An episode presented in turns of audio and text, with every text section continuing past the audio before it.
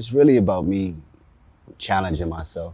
I think my excitement in, in doing music is me feeling like uh, I'm never stagnant, me feeling like um, I didn't get comfortable in, in you know my own skin of what I think is good or what someone else thinks is good. You know, stepping outside of my comfort zone and and mastering it. You know, and that excites me when I feel like I've accomplished that. It just keeps the the the, the hunger for more going. Like I, I don't feel I can ever stop. Do you ever consider so when you think about the challenge to yourself, do you ever consider the listener or who's going to like the audience at all, or is it more like just self-expression? How do you Uh, describe it? I used to. I used to consider um, the listener, but now I'm in a space where if I'm not inspired, I can't really, you know, do the music. You know, I can't feel it.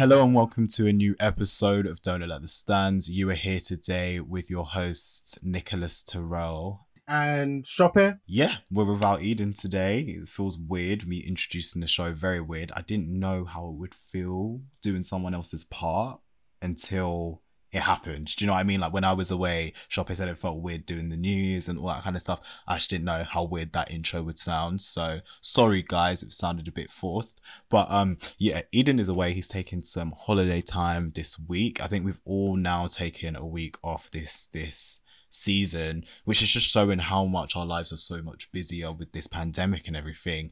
Um, the working from home, the separation between work and home, and all of that, and getting true peace. So when Eden said he needed a break this week, we were just like, yeah, go for it. Do you know what I mean? So yeah, this week, ironically, I mean, I'm gearing up for some projects to end the year off, some final projects, but I'm feeling good. Um, the sun's been out more, it hasn't rained as much, and work has been quite chill. Um, so I've had time to just recuperate, get my energy back, and just prepare for some future projects that are coming up. So I've been okay actually. I think I've sound the most energetic I have this season. so, and we've got a guest today, which will be cool too. Um, but Sope wanted to ask you how you feel, and I just want to say before we even get into it, you know what's coming. Um, con, con fucking congratulations, mate. He has helped get the first ever UK drill leaning album to the top of the charts. Yes, it is Headie One. Yes, it is Edna. Um, he was photographed with his um, at his mum's um, graveside with the number one plaque yesterday um, from official charts company. So I'm so happy he got the number one album. I believe like nine songs from the album, which is basically half the album, is within the UK official singles charts as well. So that is amazing. Um, I just want to say, Sope. No, wait, wait, wait. We're not done. Sope has secured the likes of Noisey, Vice, um, GQ, which came out last week, The Times, um, for him that came out today, but it's going to be a few days before, so it's going to be Saturday. It came out today, um, and he has secured him a plethora of other campaigns. There are some still to come, so stay tuned on that. All things Headie One, but um, yes, Shop Sope, Sope, Sope has killed it. I got the chance. Oh god. I got the chance to work with Sope in a little bit of this just for his bio to use in the PR space. But um, it was great to meet Headie. It was great to meet Sope and just see Sope in his element, working as a great publicist as he is. Um, as I've always said on the show in passing, in jest, he is about to be like, well, he is now, you know, it's a part of UK history, the 2020s. Um, he is ascending to be one of the most um, important PR faces um, Oh in the UK. All right, so we're gonna give we're gonna give people their flowers, and you need to go and check his posts on Instagram and Twitter. Okay, they were posted on Saturday. What's the date? The seventeenth. Go and fucking like, go and post your stories, go and give someone their flowers. So, Sope, before I ask you how you are, good fucking congratulations. Number one, all right, it's lit. Um, I think there was like 300 copies when I physical copies between Headie and the others in the race. We're not gonna na- we're not gonna name them Yes. because Headie's the only one we'll talk about today. But yes, um, Princess Cuts, as we were just talking about before the show, is addictive as hell. Um, obviously, people know I love Ivorian Doll, so If You Pay Me is something I'm playing a lot of. Um, Edna, the um actual tribute to Edna, the album intro. I just I'm loving it all to be honest. Such good, such a good visual package and um audio package, and so well rolled out. Um, so congrats to Sope for getting the coverage um, and convincing Headie to do some of that coverage. So it's it's completely, completely, completely not missed your role in this. So how are you and how do you feel to be number one? Because you are a part of this, just like with a Grammy win or whatever, every part Oh of the team days, wow. is important in the cog. And I do think Headie will win some awards off of this. So get prepared to be happy again. But um how are you how are you and how how's this week been Ooh, trying to monitor your campaign before it got to number one? Um, well, first and foremost, uh, thank you very much for all those wonderful, kind words that you just spoke now and everything you tweeted yesterday and on Instagram. Nick has kind of been like the number one gas man and the number one hype man since it was announced that Headie was number one. it's lit. It's lit. Um, so I think I think only now, like I think it was only like last night and this morning where it was really setting in that not only is Headie number one, but like I can actually say I contributed to that success. Obviously, it wasn't just me. There's you know there's the label, there's the A&R, there's the marketing, there's management, there's other, there's radio. We've all done an amazing job. You know. Being on on the emails with them every day and seeing all the work the individual departments are doing at Relentless. So like shout out to the whole team are Relentless. They've like killed it from the statue stuff. Like the campaign's been that was sneakers good. and stuff. Like it's been amazing, but like it's just kind of really surreal and mad and very just strange to say that work I've done, ideas I've put together, uh, work I've put in has contributed to an album that not only has charted but, but is number one. Like like a number one album. Like so many you know, so many artists have number one albums, but something that I've been a part of. Like, you know, I've worked with great artists before, but they've never had number one album. And, you know, he's had like three top 10 singles this year that once again I've been a part of, you know, publicizing and putting out to the world. And that's very much, so I think it's really just now sinking in. And I, and I think now I'm like really like aghast about it. I think before I was just like very much doing the work because there were deadlines, there were things to send, there were things to do, things to sort out, especially with that picture for Mr. charts. That was, that was stress, the go. Um, and even just this week, like making sure that the interviews ran. So like I was very happy with the GQ cover, like that. Uh, that I'm very, very, very happy with that. Like the GQ magazine feature and a cover at that. Um, and then now the Times magazine has run. We've had amazing reviews from like the Telegraph, the Guardian, Observing Review, NME, Clash, The Face, uh, Loud and Quiet, Trench. Shout out to Yemi. I can go on. It's- I think now I'm, I'm just now like I'm just now thinking like, wow, now I'm gassed. So the way- the way everyone felt yesterday, that's me now. I think before I was just doing the work because there was still shit to be done while everyone was like celebrating the announcement that I was still working. um, but yeah, no, it's just honestly, it's amazing. I never thought that this is what the year would bring for me. You know, I've been working Kim since like February, um, and yeah, who knows what you know the rest of you know his career will bring. And even if I don't work with him never again, I I can always say that I was humbly speaking a pivotal part in his crossover to the mainstream. So I think you just need to consider that this. I, I mean, I speak about it all the time, but like, and there's a piece that Sope knows about that's coming, which will show great homage to this. But um, there is, we are in a British rap golden age right now. Like, there's so many things winning at once. There's like Afro swing, there's drill, there's gr- grime has been a mainstay for like years now. But um, there are so many different styles of rap. Shay Lingo and Koji, they deserve way more visibility, but they linked up, you know, doing important things for the altern- alternative hip hop scene. And I think that you being a part of the first, I just think you need to realize the cultural impact here. Like beyond Headie, like this is the first number one drill album in the country. Like this is important in the US. I don't, um, except for Pop Smoke, we have not seen a similar feat. You know what I mean? And it's like globally, there's so much happening with the New York and UK relationship and synergy. This is so important in that canon and just in the canon of drill being a Chicago offshoot to now evolving over here and like um from um New York as well, Bobby Shmurda early days as well, and then coming pop and then Headie over here, K Trap, all of this, like it's just so important.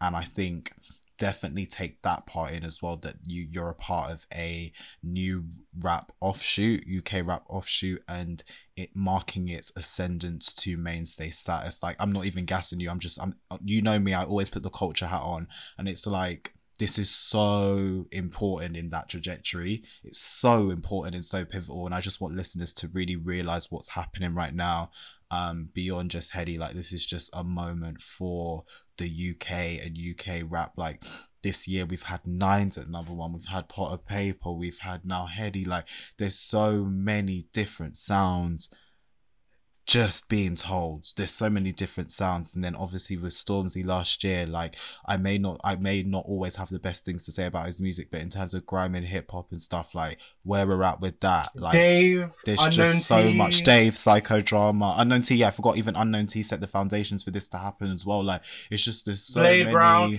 even Fredo. I mean, yeah yeah yeah. No no no it's fine. yeah yeah yeah like you know Tion Wayne. D D Block Europe with the trap, M Huncho, like there's so much going on right now. Like I'm so excited for it as well. And like even for I told Sope this when Ivorian got added on because it was a late minute edition.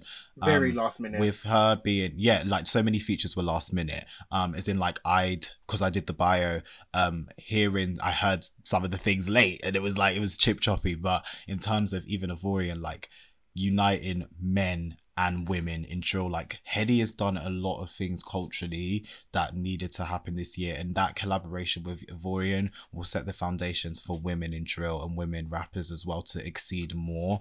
Um, Headie starting a label, like there's just so many things happening. I'm so excited. Like my culture hat is all the way on. Like I remember growing up in high school, just like our genre, I mean, our rappers tried so hard to get that US validation. Now, I was saying this to Sope again, like the UK US collaboration, I shrug my shoulders, like Headie and Drake, yeah, it makes sense. Obviously, Drake loves sounds, like, do you know what I mean? Like, all these US to UK collabs, it doesn't make me bat, like, blink anymore. It's just like, it's normal. Like, um, Kenny Beats and Headie, like, yeah, of course, like, that, that should be a thing. Future and Headie, like, okay, like, do you know what I mean? It's not a thing where it's like Headie's changing to be with him or trying to do a Cone and make a US album or trying to do a chip back in the day and like go to the US and have to do that to get validation. It's like we have our own sounds and sound stand boldly in them and the world just eats it up now. So again, Sope, this is just to go round in circles. This is such an important time.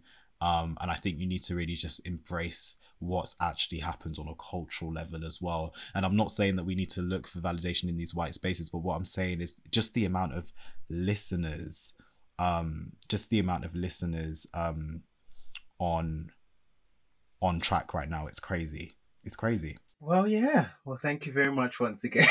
I, I mean, it's, it's some of the things people are saying to me. I'll just be like, "Whoa, okay, big statement. Whoa, okay, but I'll take it." But I'm just, I'm literally the monkey emoji. That's that's me right now.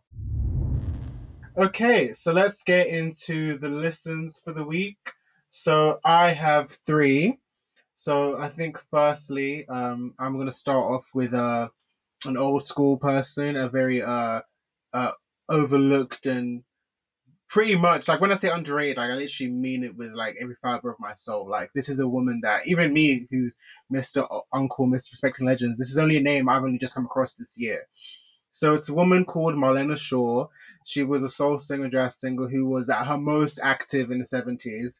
And the story goes with her is that while I was work, when we used to work in offices, uh, I heard this woman sing a rendition of Save the Children by Marvin Gaye. And I was like, oh, this is cool. Like, like, I love the original song, but I was like, who's, I never heard this version. I loved her take on the song. I loved her arrangement on the song.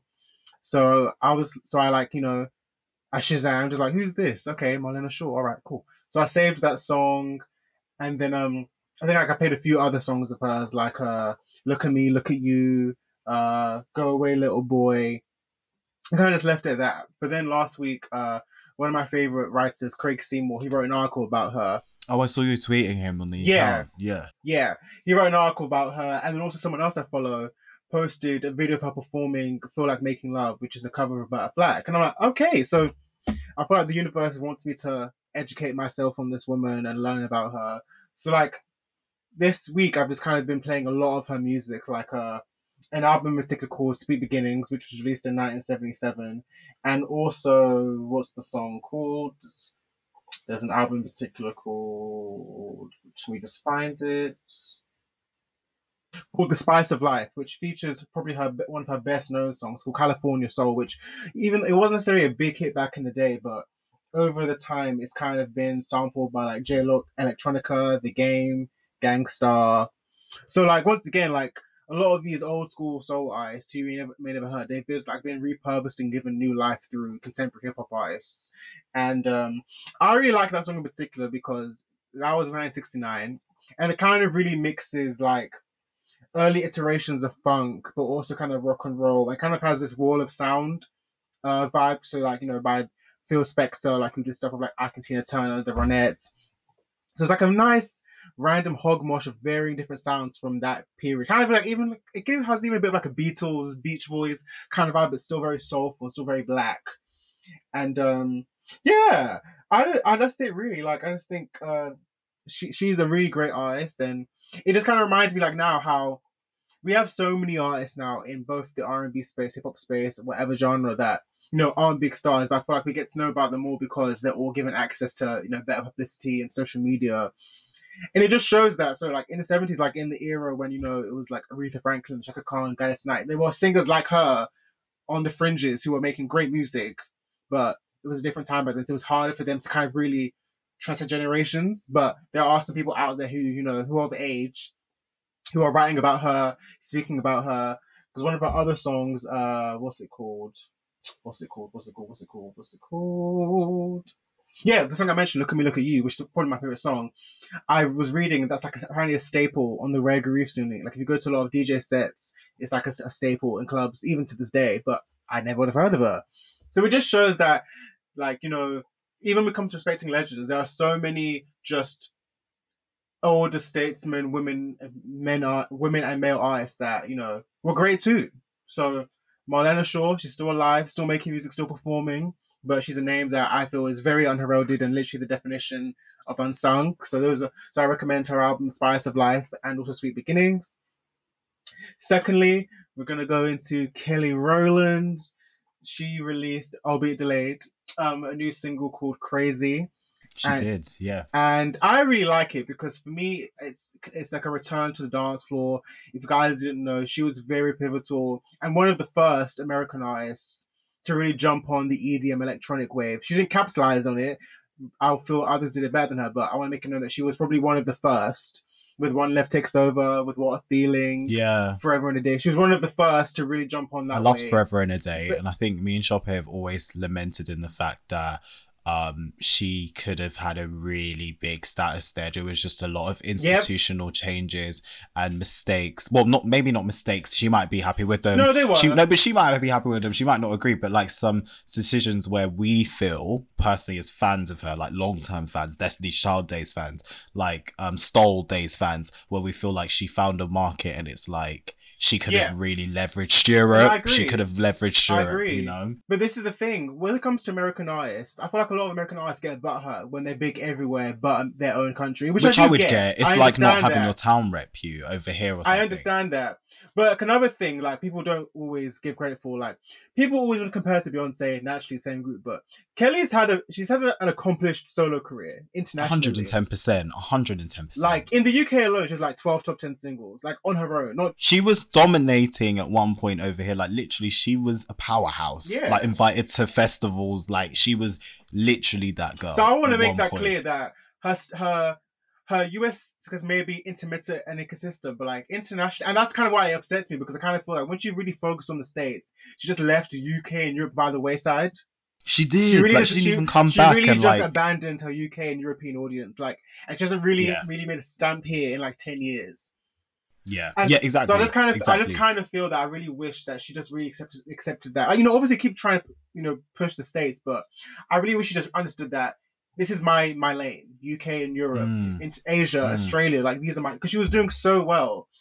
She even Australia because they follow what as, as me and Sope know like the Australian and New Zealand markets like they follow the UK quite closely like there's a lot of songs over here the EDM Ibiza leaning that kind that kind of sound that can easily ascend to like gold like you can get gold there really Yeah. easily and stuff like that because how dense the population is um yeah how dense, the concentrate um concentration of the population is um there's not a lot of consumers there so like it's easier to penetrate those markets Yeah. And then, so what I love about this song is that it's kind of, so like it's a return to the dance floor, but it's kind of got like, it's kind of a new disco. So there's disco, but there's new disco.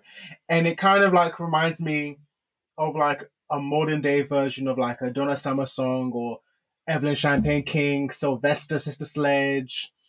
And I just think once again, like it really works for her. It really, really works for her. And you know, we're now seeing like you know Jessie Ware and Dua Lipa, like they've really got this post disco esque aesthetic and sound. But I think Kelly Rowland could really do it even better because she has the the roots and under backing of like you know its roots in soul music, its roots in funk music, yeah and like you know yeah kind of like you know with like a Gwen Guthrie or Patrice Rushen. And I really would like her. So in my A and R bag, I'm on A and R, PR.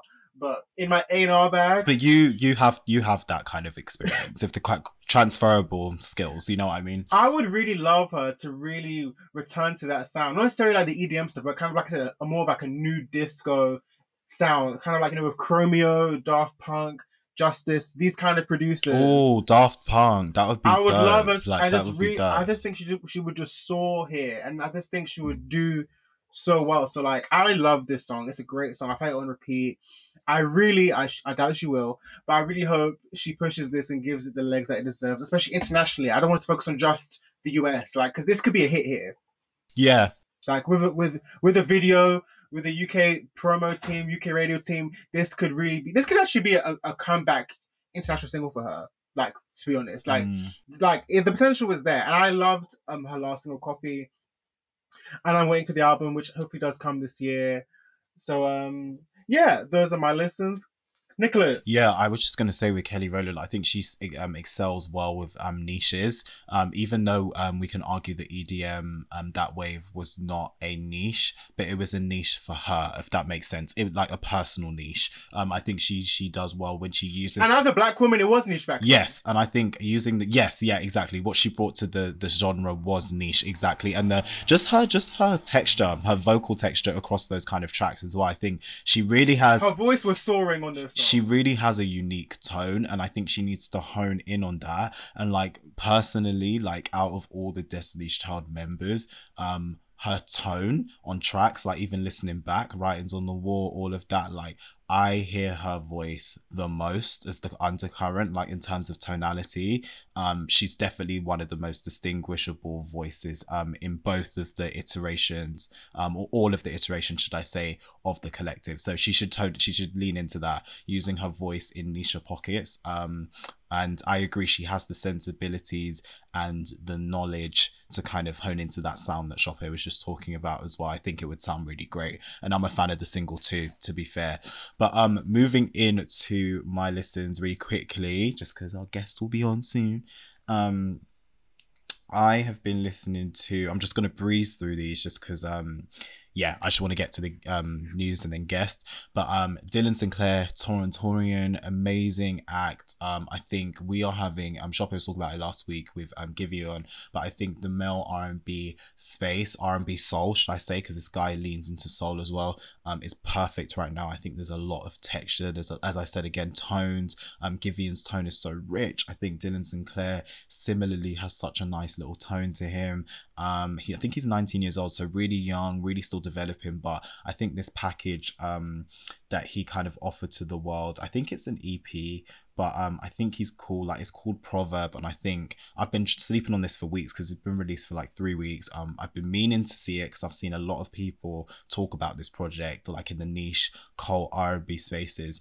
Um, and I just think again toronto has its own unique brand of r&b and i'm not talking just solely trap soul their tones um and their accents um serve them really well in how they um they cover songs even in the r&b women space savannah ray is someone killing it in toronto right now um shay leah as Sope has brought to the table before i think there's a lot Yes, I love her. there's a I lot of yeah, exactly. There's a lot of um there's an R&B space and they are really about to take over I think um in the US as well I think there'll be there'll be a whole moment in the next 10 years where the, a lot of them just transition um so I think I can see Savannah Ray even working with Kehlani but yes Dylan Sinclair this is um this is Proverb. It is about eight songs long, only half an hour. It is such a cohesive project. Each song literally falls into the next. There's no bad song on it. I think my favorite is um Jericho, which is like track number five. I just think the production on it, um, it just gives me really old school soul vibes. Like, um, yeah, I just love his voice. Really rich, really rich um textures to his voice too. So yes, that is Proverb, and I'm gonna give you one more. Um, this woman. Oh my gosh, when I first heard this project, it was released in the summer, but only on Bandcamp and then got released to DSPs as of last week, I believe.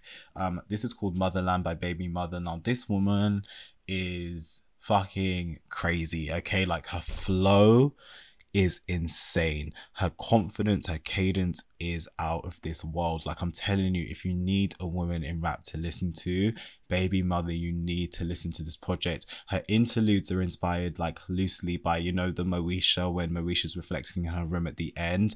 That music, um, she literally Dear Daddy. Yeah, yeah, yeah, yeah. Like when she when she's self-loathing and being like, I didn't do anything wrong, but anyway, let me just self-reflect for the sake of it. But um, she, yeah, she, Kim was tripping. Literally literally Nisi, I hate that girl. Like all of this, like Hakeem, all of this. But um yeah. Where's my money, Hakeem? Oh my gosh, that episode was so petty. Like, what? you can see he lives in poverty and you're asking for like what was it, ten or twenty dollars? Like, Like what the hell? Like Moesha, your dad would give you that tenfold. Like, come on.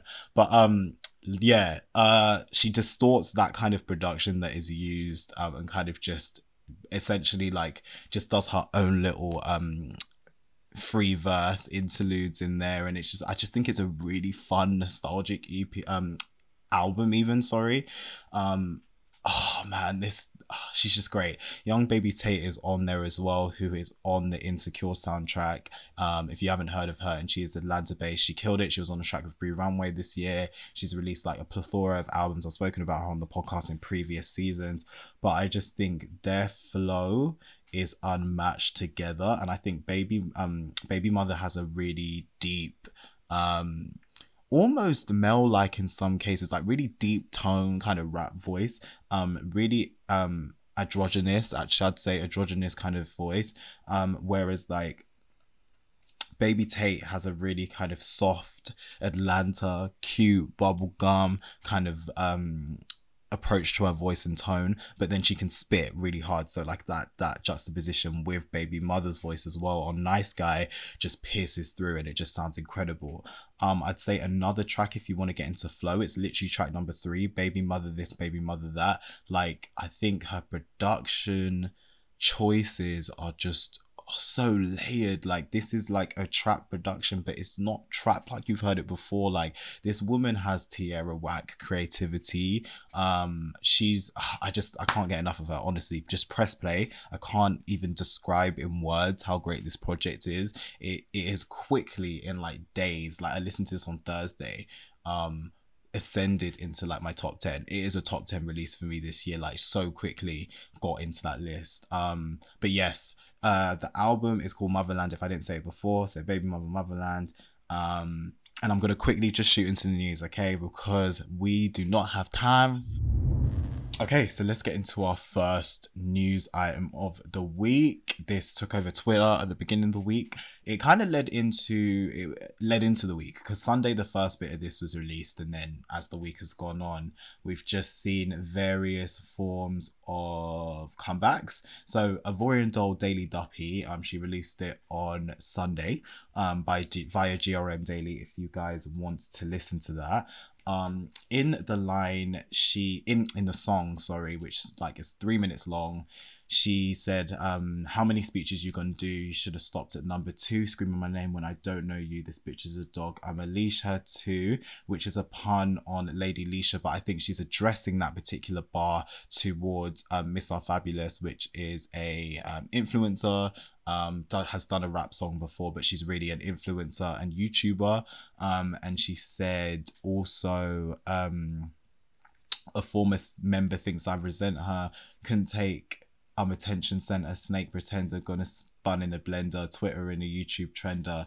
So you still taught my name when I left you. I had to done that duo. I think you know, cut that evil eye. See how I kicked off 2-0. So um, that's uh a line towards Abigail Asante, who is in a duo with her called um, Abigail and Ivorian Doll. Um, they released a plethora of tracks together um, in 2018, 2019, um, before Ivorian went solo. Um, so yeah, in this track, she's basically going at uh, Miss Rfabulous and um, Abigail Asante. Miss Rfabulous responded uh, four days ago with releasing Homerton Thought IVD disc. It stands at one minute fifty seconds long. Um, in it, she addresses the fact that um, apparently Ivorian is a Homerton Thought, um, and she's been sleeping with um everyone. Uh, if you listen to Ivorian Doll's recent single Rumors, basically all of that, which she's already addressed. Um, and then Abigail returned with a visual um, on October 13th. So again, a couple of days ago. So the day after, um, I believe it was Wednesday of last week with Big Facts. In it, she addresses that um, Ivorian can't write. Apparently, she addresses that she's a thought as well. Um, and that's really it really. That's where we are. Things trended. Abigail got uh dissed looks wise bars wise whatever. Miss Rfabulous got dissed bars wise um and in terms of lyrics as well um that was a weak diss in my opinion but um Sope do you have any thoughts i know you saw what happened so let me know Um, first and foremost, I just want to say I can no longer deny Ivorian Doll. I can't. As much as i've seen you retweeting her i've seen as you. much as I tried to in the beginning, because obviously, like for those of us who remember the origins of how she got uh big in the first place, or I guess got clout in the first place, I kind of was like, uh, okay, no. There's people to be focusing on, there's better people to be focusing on. But as these songs have come out, these videos have come out, the rollout, one of my, my ex company, they do her PR right now. yeah I just like I can't deny her. You know, I've always been about good music and I've always been about talent. And when I when I heard the Daily Duppy, it just kind of like confirmed it's like say one about her as a person or where she's come from, but when it comes to the music and bars, she has them in abundance. And hearing her yes on Headie's album over that Kenny Beats production, I was like, this girl is going places. This girl is going Yeah. places. So I first will say I really enjoyed her Daily Duppy. Um, as for the other two responses, you know, I joined in the laughs and hilarity, like everyone else. You know, retweeted the memes and the jokes. You know, because it's it's hilarious. I do want to say though, um, Renee, definitely, definitely keep your day job. We don't need to hear any more from you. Like, definitely not. But Abigail, you know what? Her response, you know, it was, you know, uh, sketchy in areas in terms of the production of the video and the song and also the delivery, you know. But she she has an interesting tone to her voice. she she does kinda- and she's She talented kind I don't, know- she I don't know who is she reminds me of, but there's someone she reminds me of. Like she kind I don't know. Who. There's a particular rapper that I have in mind that she reminds me of, but it's not really coming to me right now. But um, she has like a really interesting tone that I think with the right, you know, um, ghost writers and right production and definitely um better better um contact lenses because those one it. She could be something too, and I'm really like as Nick said earlier, like you know, I'm really loving that we're seeing like you know as we're now starting to really see the proliferation of female rap in the states i feel like we're the same is starting to happen in the uk at long last like finally 110% like for a long for a long time i think most people if you know music would only really say Little Simz i think. I, i'm trying to think who are who else lady, Lady Leshurr, Leshurr, some people would uh, say. Um, maybe Steph oh, London, maybe yeah, Miss Banks. but like now we have Shaybo we have Brynja, we have ivorian doll you know abigail could be something. She maybe Mm. you know maybe she could be something. IAMDDB is another one. So that's it really. But um i just think it's all funny i'm enjoying entertainment i think people are taking it too seriously um but uh, how would you feel about if you're a good artist and it's coming out getting viral like they all they you know they all come from that twitter beef from three or so years ago with the shoe and whatever the bus stop whatever yeah, yeah, it's yeah. like- Shoreditch. it's like it is what it is. It's like no one's watching Renee, watching her thinking that oh she can be a superstar. We're watching because it's funny. watching it because it's funny. It's banter. Yeah. That's it. Now Abigail might she might have something. I'm not saying she does, but she might. Yeah.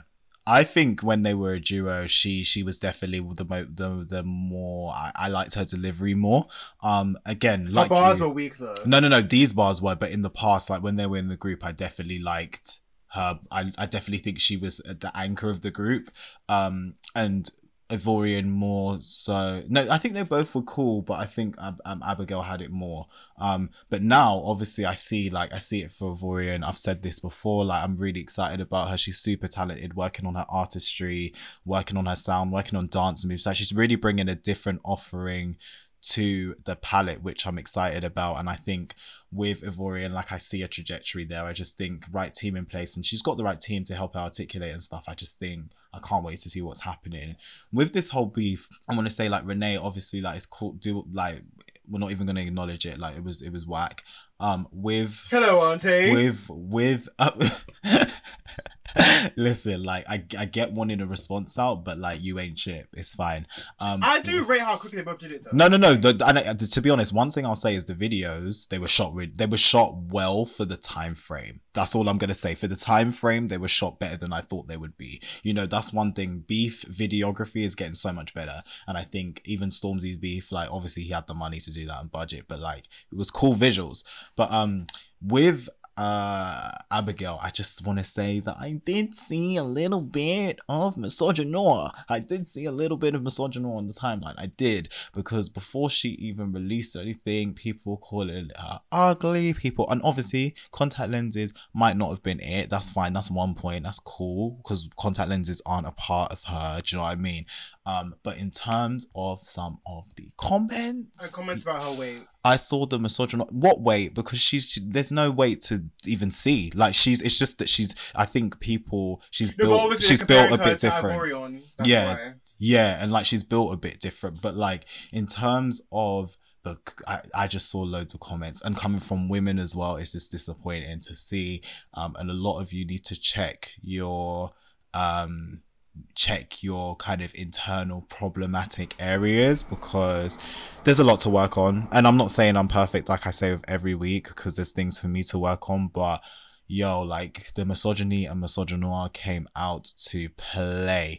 Um one thing i'll say is yes i do agree with some of the takes like you know homerton thought like and what abigail said like can we have disses without saying someone slept with someone, someone, someone. Like, uh, is that really like it's kind of surface level stuff, and it's like people could do what they And want. the narrative has Why is that a overdone now. Diss? Like what else? Why is that a diss? Like, do something else. Like OG Nikki, like we know what happened to her, the plague of be her being called a thought and stuff like that. Like, we're over that.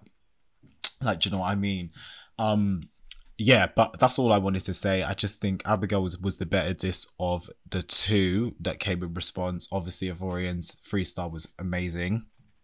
Um, whoever's helping her write and stuff like that is dope. Like, I just think she's doing great right now. Um, but yeah, I just wanted to echo check your misogyny, guys, please. Um, because that ain't it at all. That ain't it. But um this was funny this week. It was was. funny. That's all. It was. And That is what I'll say. Ivorian Doll, I'll be checking the mixtape or EP when it comes out. You know, Nicholas did a great interview with her a few weeks back, so I know one's coming later this year, I believe. Um, It is in a couple weeks. so uh, yeah, I'll be on the lookout for her. Like, you know what? And I even just love that because I think for so many years that as much as I love music, I feel like in terms of rap, I can't deny that my palette of rap has generally been very male centric. Aside from the, the OGs, like you know the Missies, the Kims, the Foxes, the Queen Latifahs, the Salt and Peppers, but like across time. But I feel like now I'm really like I'm really getting so many different like you, you guys know I love Noname, you know I love Rico Nasty, you know I love Chika. Yeah. There's just so Chika's dope. But Chika is dope. Like so dope. there's just there's just so many now. Like there's Rhapsody, of course. There's Tierra. Rhapsody. Yeah. There's just so many. So I, I just really I'm loving that. And on and on the UK side, like I'm just loving that. I have other female rappers that I can listen to other than Little Simz now. Mm, mm, So, mm, mm. I say this is just this is just a win for women in rap. Is me- messy or not? Because we should be allowed to have messy moments for women in rap. Let's without the let's- without the you're ruining your career or and- da da da da da and same with. Renee. Like it's cool to have shit ones too. You know, we have we have plenty of shit rappers in the UK that are men, and same in the US. Like let's have let's have Exactly. too. Like it was funny. It was funny. It was funny. Oh, oh my god, I have to shout this girl out. I'm sorry. While we're talking women in rap, like Shaybo, Shaybo, Shaybo, Shaybo, Shaybo, Shaybo, Shaybo, Shaybo, Shaybo. Like I just love this woman. I'm in love with her. Like literally, I am obsessed with her. Like I spoke to her for a feature coming up. When you it comes out, we will talk about it and everything. But she is one of the most professional artists I have ever met, and that that's not even respectability politics, but like she knows exactly what she wants to add to the table. She has got herself not just a recording contract, but a um a publishing deal as well for her writing and all of that. Like I'm so proud of her. Her cadence and her delivery is one of the be- a lot of rappers in the UK. I said this on Twitter will do something to study her music because how she enunciates, um, how she uses the Yoruba, how she uses aspects of patois, how she uses aspects of English slang in her songs, and when she comes on a track, it's like Rick Ross. The delivery is out of this world, and I think pe- rappers need to pay more attention to that that enunciation and delivery and cadence because it's so important but Shaybo her latest single Dobale is fire for that like in terms of the enunciation I'm, I'm a fan Oh, sorry, random. I remembered who it was. It was Young Jeezy who sounds like Abigail. I'm t- Young Jeezy. young jeezy But oh my anyway- gosh yes yes yes i hear it i hear it i hear it I hear it, I hear it, Our hear guest it. is here now. So today we have a very special guest joining us. We have Marcus J. Moore. He is an award-winning music journalist, curator, who has written for the New York Times, The Fader, BBC, The Nation, and he is also the contributing editor of Bandcamp Daily. But why he's here today is because he is now an author. He has recently put out The Butterfly Effect, how Kendrick Lamar ignited the soul of Black America. His first book is out now by Atria Books, an imprint of Simon Schuster. So welcome to the show, Marcus. Hey, thanks for having me. I appreciate you guys. How are you today? Doing okay. Can't complain. Um, the book came out in the U.S. this past Tuesday, and uh, so Mhm. so far the love has been pretty overwhelming. So I'm just, uh, you know, trying to trying to appreciate it, but at the same time, just you know, reflecting on the journey and stuff like that. Great. So Nick and I, we're massive fans of Kendrick Lamar. So when this opportunity came to interview you, we were like, yes, we definitely have to talk to you because obviously this is such an amazing thing, the very first Kendrick Lamar biography. So this will be a very great discussion about all things Kendrick, but we also want to make sure we discuss you and your work. So I guess to start things off, you know, tell us how you got into writing and where did your love of music originate from? Oh man, um, my love of music originated from from childhood, like very early childhood. Um, like I, I grew up, excuse me, I grew up when MTV was coming of age. So, and so we're talking like the mid, like the early to mid '80s, and um, I would just watch every video. So I wasn't just watching one segment of you know uh, what was going on in MTV. I was watching David Bowie videos. I'm watching later Michael Jackson videos and The Cure and all of this stuff. And my cousins always make fun of me now, saying that, uh, you know, you've been studying your career ever since you were a kid. All we had to do was plop you in front of a TV and you could recite everything that was going on. So, um, you know, I'm watching MTV. And then at the same time, I grew up in a musical family in the sense that we loved all kinds of music. So my, my cousin Eric was a DJ and he's bringing in like all kinds. So he's bringing in EPMD records. He's bringing in Tribe Called Quest records, and then me and my cousin Ike, my cousins Ike and Tiffany, we would play everything from Public Enemy to Boogie Down Productions and you know NWA and stuff stuff I probably wasn't supposed to be listening to at my at the age I was. And then I had an aunt who would play everything from like indie rock to funk to soul, you name it. And so I just I grew up in these uh, sort of this mixing pot of of music, and uh, it just went from there. And as far as writing, I don't know. I've always been one of these kids where I would journal everything I was doing. So when I was a youngin, I would uh, I would just kind of write on the walls randomly, much to my mother's chagrin. and then, um, and then um, as I got older, that that blossomed into a love of uh, of journalism. And so before I started covering music, I was um, covering. You know, I, I worked at a local newspaper, and I was covering education. I was covering business, all kinds of things. Yeah. And until I did that until 2009, and then uh, I was at, I was covering a school board meeting in Montgomery County, Maryland, and legit at one meeting was like, I can't do this anymore because I've been covering school boards for like four years, and uh, went from there, you know. And then I launched my own website, and then from there it was a snowball. Uh, I would reach out to different publications and thankfully they would say yes and i just kept going i just put in those 10000 hours so to speak Um, I wanted to ask you. So obviously, you ascended into a music um, writer, journalist, um, all of that.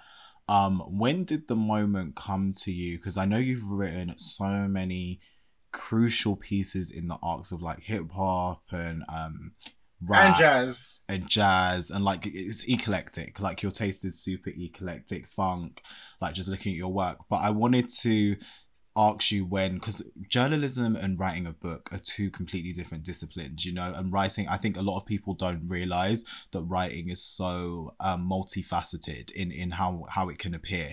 Um so when did the penny drop for you um in saying actually do you know what? I want to also um pen this this particular book for my first ever novel. That that's where yeah well how did your mind shift into that did you get an agent like how just talk to talk to us about the journey there Sure. Yeah, it was um the idea for this book first came about in I want to say it was late summer early fall of 2017. okay I remember it was one day in particular uh I was still full time working full time at Bandcamp as one of their senior editors.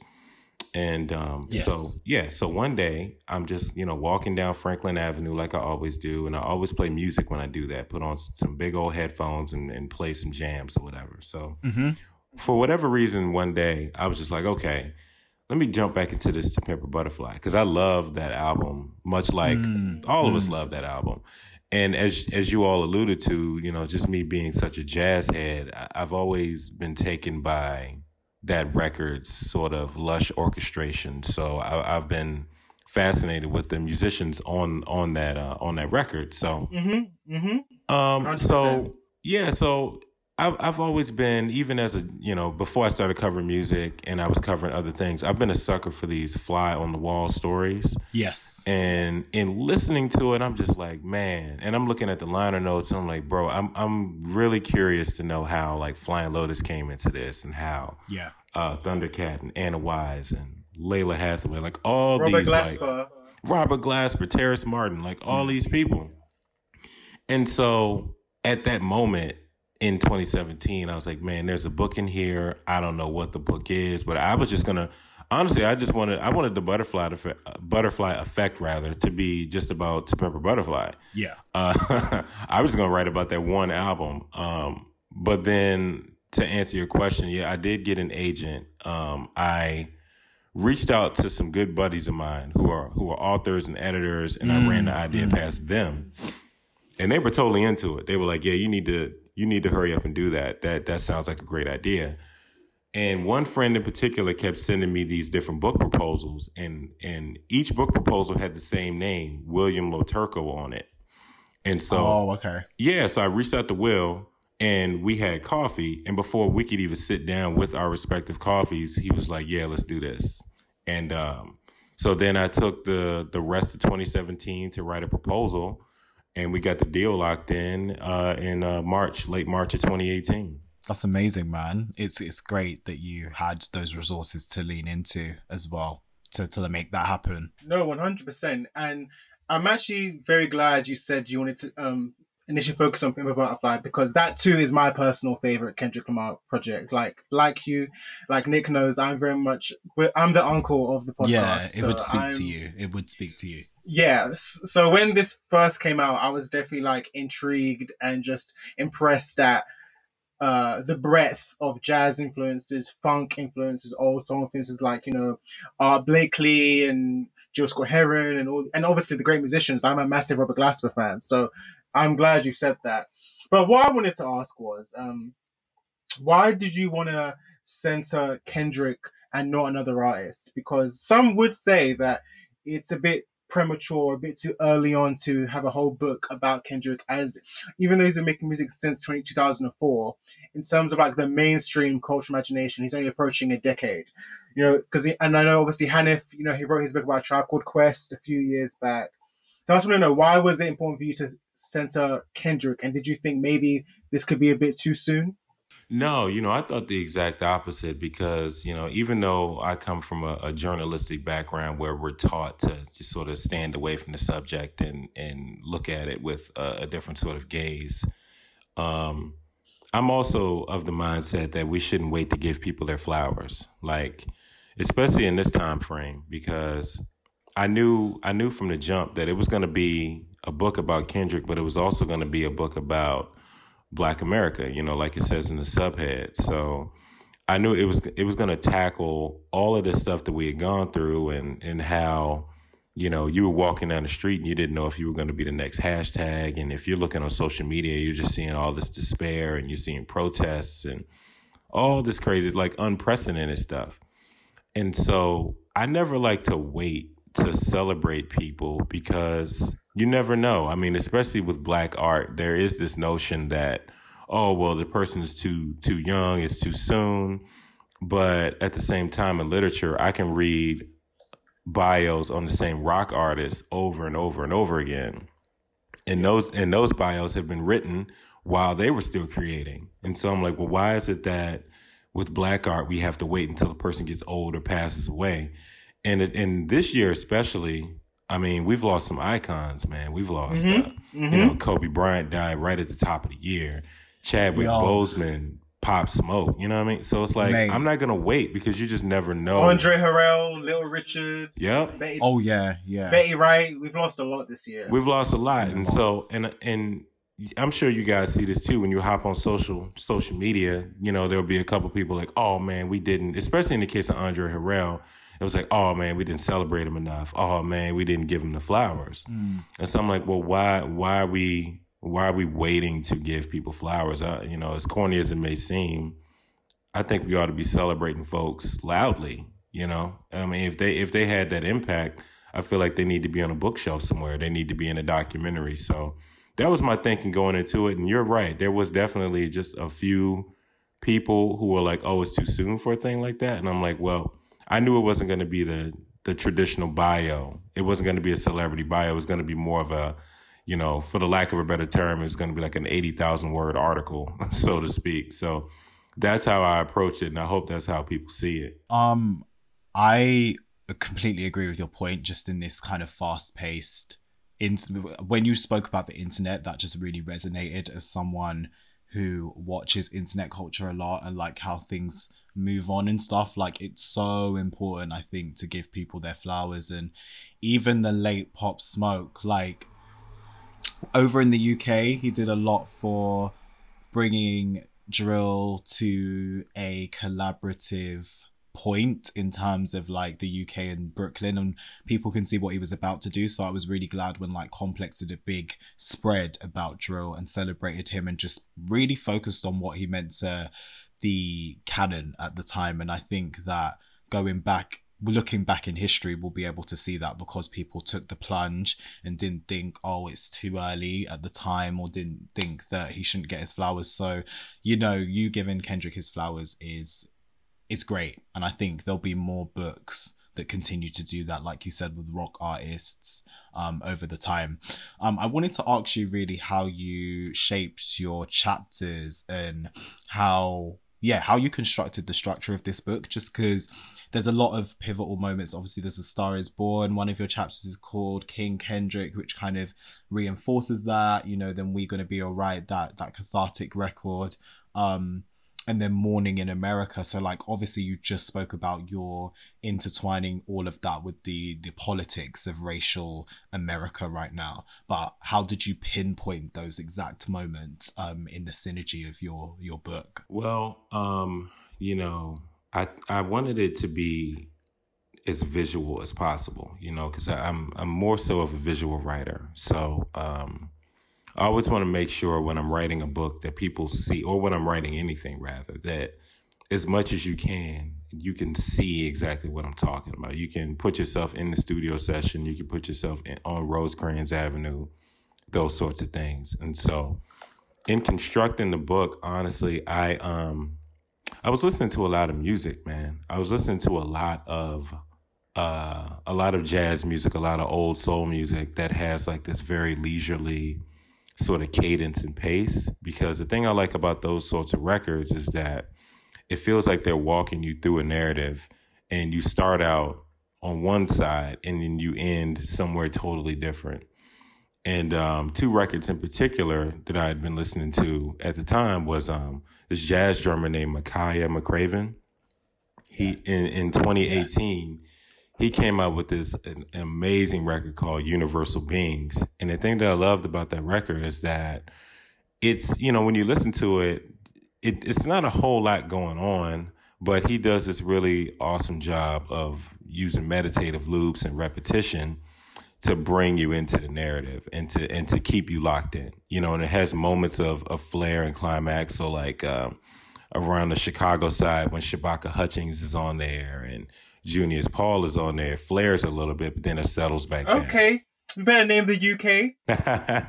Yo, I love Shabaka, man. That's I love I love his music so much, man. Like I'm a huge fan of his. So uh, but yeah, that whole UK movement, man, Bobby Garcia and yeah, I mean, come on. It's like it's crazy going on. It's a lot shout, of good music coming out of there. Shout out to our boy Moses Boyd. He's a friend of the show. Moses the Dark Matter album. That, yes. that record is really good. Yeah, man. So um, so yeah, man, I mean, it, it may be like super music nerd stuff, but like, you know, a lot of the questions I've been getting is, oh, what were you reading? But it's like, no, I've been listening to a lot of music. So I took, so I took that, um, those sort, that sort of pace and I just wanted to do the same. I wanted to walk through, I wanted to walk through the, um, through the narrative as calmly as I could. And so I, I decided to, I decided to do a kind of Tarantino style, right? Where when you look at his movies, Pulp Fiction in particular, it starts out with this dramatic scene and then it backs up and and and walks you through how it got there. And so that's why I decided I wanted chapter one to be about the whole Macklemore situation and and how that led to him going to South Africa. But then uh, after that, I wanted to back up and oh, here's Kendrick as a kid walking through to get to Section 80 and Good Kid, Mad City and those things. And so that's that's mainly what I wanted to do, man. Is just calmly walk through the narrative and just kind of took I, I took the narrative where it took me. So yes, I I referred to my book proposal in the outline, but by and large, man, I just kind of wrote it like I would write any other article. And when I came to a place where I was talking about something that wasn't specific to me, I went above and beyond to reach out to people in LA and from LA to sort of, you know, walk me through how they felt at the time. All right. So I want to actually follow on from this jazz conversation because reading this book and also reading some some other articles that you've written, like it's clear that you've always had a reverence for jazz. Like you've written a lot about Miles Davis, Herbie Hancock is one of my personal favorites. Masego, Georgia Anne Muldrow, Robert Glasper. And what I've noticed is is that you like frame them as like these visionaries who push boundaries. And of course, this book pays a lot of attention to Pimp Butterfly, which we said earlier is very influenced by a lot of those great jazz musicians and great jazz soundscapes. And so I wanted to know, and, and even Areas of Damn, which I, I uh, which I really like. They even noted how songs like "Feel" and "Fear" have these jazz sensibilities, which I never really thought of like that before. Because damn, to me, I enjoyed the album, but I it was definitely in comparison to the to the the previous two was like it's cool, I can rock with it, but it's not the same. Like it was a bit too for me, a bit too commercial, pop leaning, but I can still appreciate it. And some of my favorite songs are on there. Like Duckworth is one of my favorite favorite K.Dot songs ever. So I wanted to know if you think that jazz's has always been and always will be the catalyst for modern innovation in contemporary black music? I, I believe so. I totally believe so because it's an art form that can convey such strong emotion without any words at all. And I've always appreciated that. Like, thing I, of course, I grew up with hip hop and I love hip hop. Um, but it's not like jazz music in the sense that you know you can you can hear the emotion in you know Shabaka's um, trumpet playing or excuse me saxophone playing. You can sort of hear the emotion of an Alice Coltrane in her music and Pharoah Sanders and you know all these people. And I would even argue like even modern day composers like like Madlib like Madlib is totally black liberation jazz. Like if you listen to his medicine medicine show series um, he's pulling from like a lot of like jazz influences, and so I do. Mm-hmm. And and Quasimoto. Quasimoto. It's like all of this patchwork stuff, and I and I also don't think Flying Lotus gets enough credit for sort of ushering free jazz back into the the mainstream space with his 2014 album You're Dead. Like it's a free jazz record. It's him and Thundercat just going in, and Herbie's on it too, just going in for like 30 minutes. So, um, I, I, you know, jazz music is one of those things where it's always going to innovate, and I feel like strains of it are in other styles of music. So, like you said, you're you're a big Robert Glasper fan. I mean, he's a he is like he might be the jazz hybrid. He was the guy for a lot of years. It was him and Roy Hargrove, and that was it. Mm-hmm. Um, mm-hmm. and and you know when you listen to his music, even though he's steeped in the tradition of jazz, he's branching out into R and B he's branching out into experimental music with the uh, Robert Glasper yep. Experiment Project, but it still has jazz at the center of it. And um, I, I, think it's one of those things that it's it's in a lot of music, a lot more music that people realize. Like even like you said, Duckworth.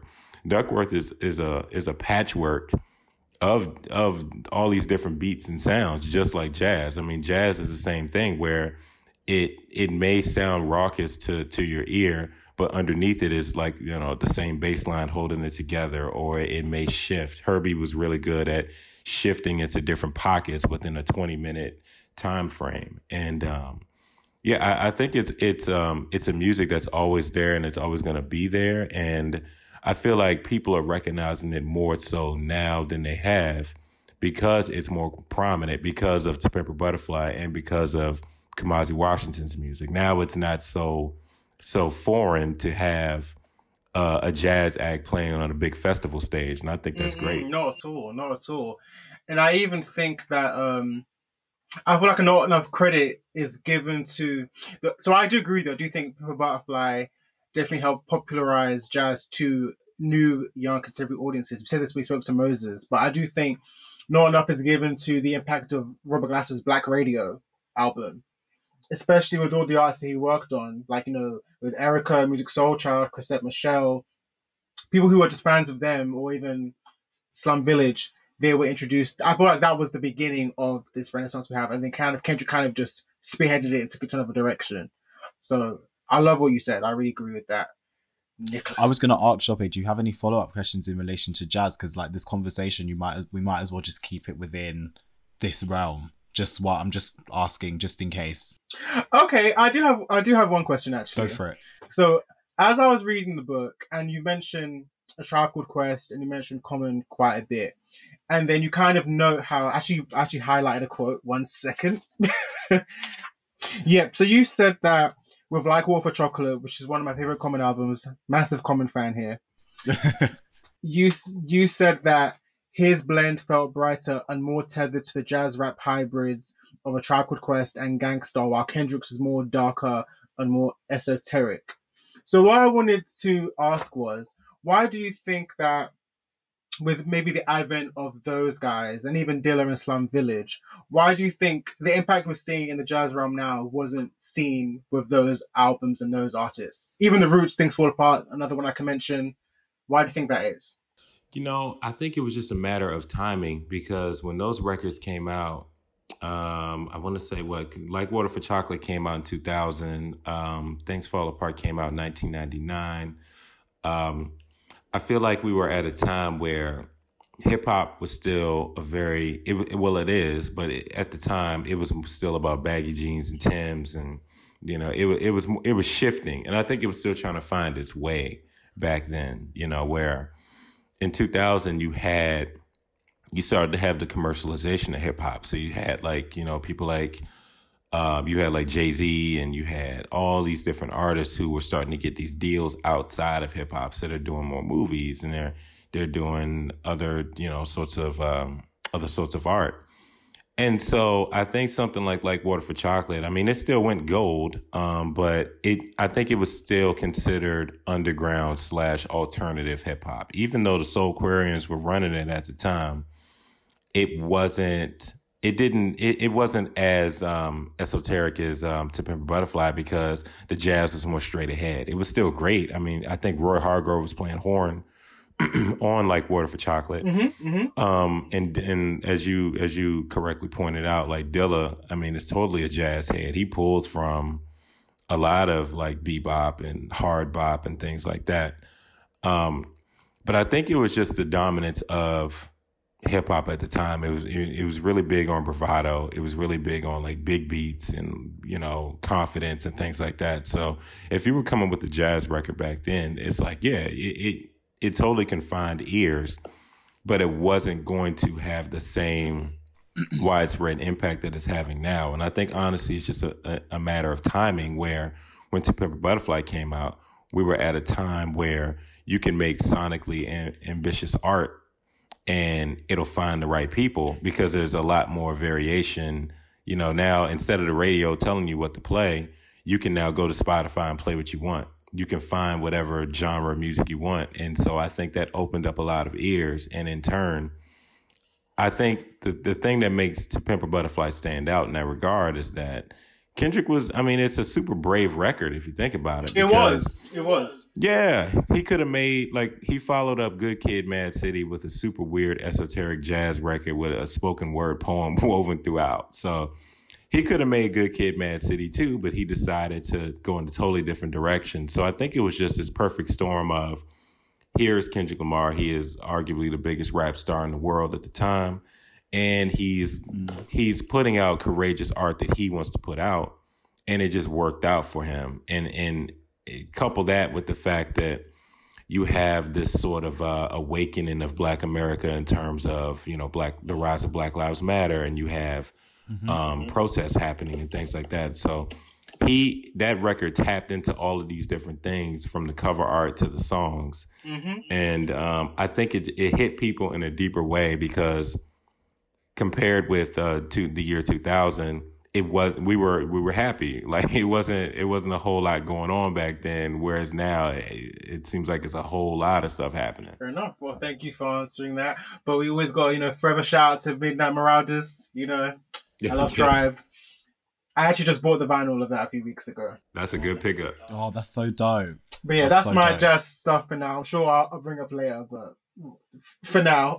for sure, for sure. I just wanted to I just wanted to keep it in the canon because like it makes sense for listeners and just the conversation. But um I guess I'll move into some aspects of the book as well. Um I wanted to talk to you about I just want to contextualize because I feel like it will be a really good moment for listeners who are listening to the podcast just for your opinion on the journalist and writer lens. Um so at the start of chapter 4 A Star is Born, which is arguably a really pivotal chapter and just kind of describes Kendrick's real ascension and like the breaking point in his career. Um, I wanted to talk about the intro to this paragraph. You um, obviously said uh, you started talking about the control verse. Um, which happened in 2013. I just wanted to ask you, in terms of that watershed moment in his career, um, just from a rap, uh, hip hop lens and like just a competitive front, I wanted to ask you what you think that song did in the canon of his trajectory. Um, yeah, in, in, terms of Kendrick Lamar and what he did and how the reaction to that. I just wanted to talk to you about that from your lens and standpoint. Sure, meaning the um, meaning the show, the uh, Pitchfork Festival show, or no, the the Control Verse. Oh, Control Verse. Excuse me. I'm sorry. Yes, sorry. Yeah, sorry. My bad. The the actual Control Verse and what you think that did in the the part of his career, the narrative of his career. I think it um I think it showed people for you know to to take a, a straightforward term. I think I think it showed people that it just wasn't messing around, you know. And I, and I feel that that verse is pivotal because it harkened back to old school hip hop. It harkened back to the '80s and the '90s, where you know back then it was about like it, it would be okay to to diss somebody because it was all about the sport. Rappers back then understood it was it was a it was a battle sport. You know, it was like it, whether it was KRS One and MC Shan, whether it was LL Cool J and Kool Moe Dee, or LL Cool J and Canibus, or what have you. Yeah. It was it was all about keeping it on wax. So it's like, yo, I can if I mention your name, that's a sign of respect. You know, it's a sign of like, look, I think you're really dope at what you do, but at the same time, we can we can hang out backstage, we can hang out in the green room, but I'm trying to be the greatest.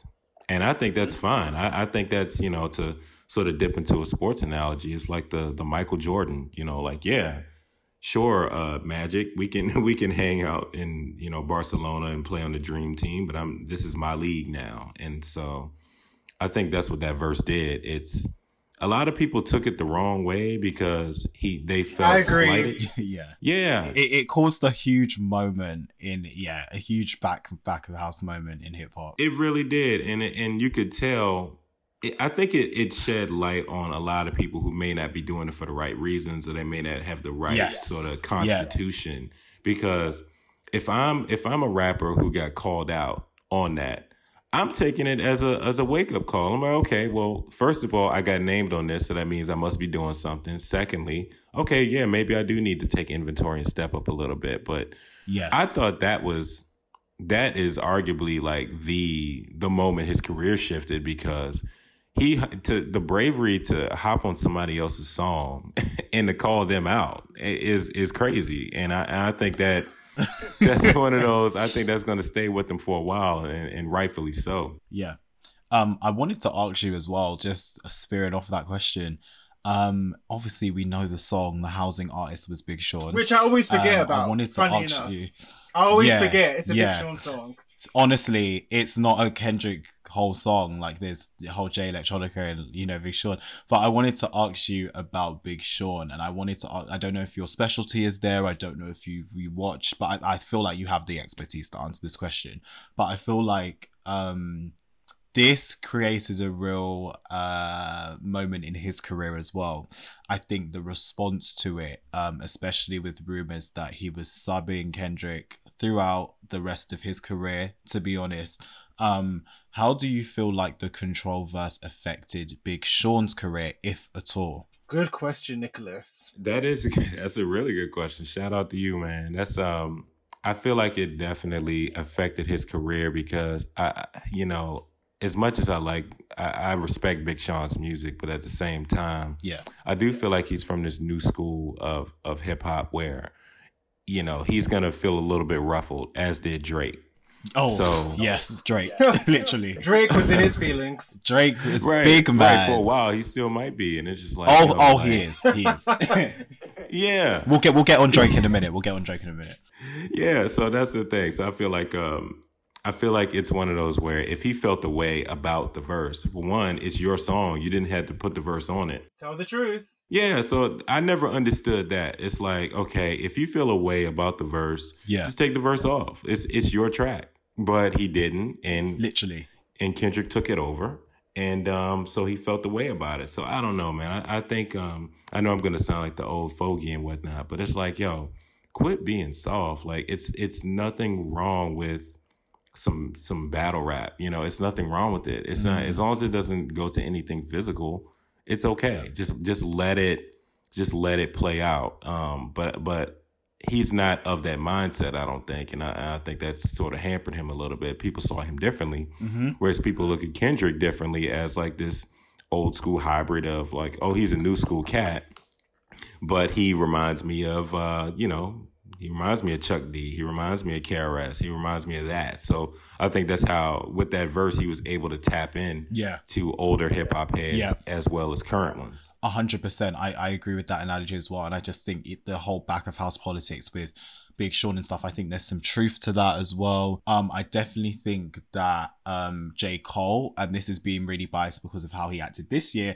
but I think that he reacted to that verse super well. And I think he's a really great sport in terms of this generation of hip hop, in terms of that he when he's not in his ego and just respects the art and craft of hip hop, it's great to watch because J. Cole is someone who's assured in what they bring to the sound um and and their lyrical abilities. And he did that on um Forest Hills Drive. He did that like on the star um his the song that tributes his birthday. Of, of course, I just think that he is someone who embodies that champion spirit and the, the long game. So I think if Big Sean reacted in that way at that time, things might be a little bit different just in how how people perceive him. But you you hinted at Drake, which I think is super important because I think the way I conceive or think about Drake in this three, we, we all know they're the top three, you know, J. Cole, Kendrick, um, Drake right now. That that might be set to change soon, but for now we can say that.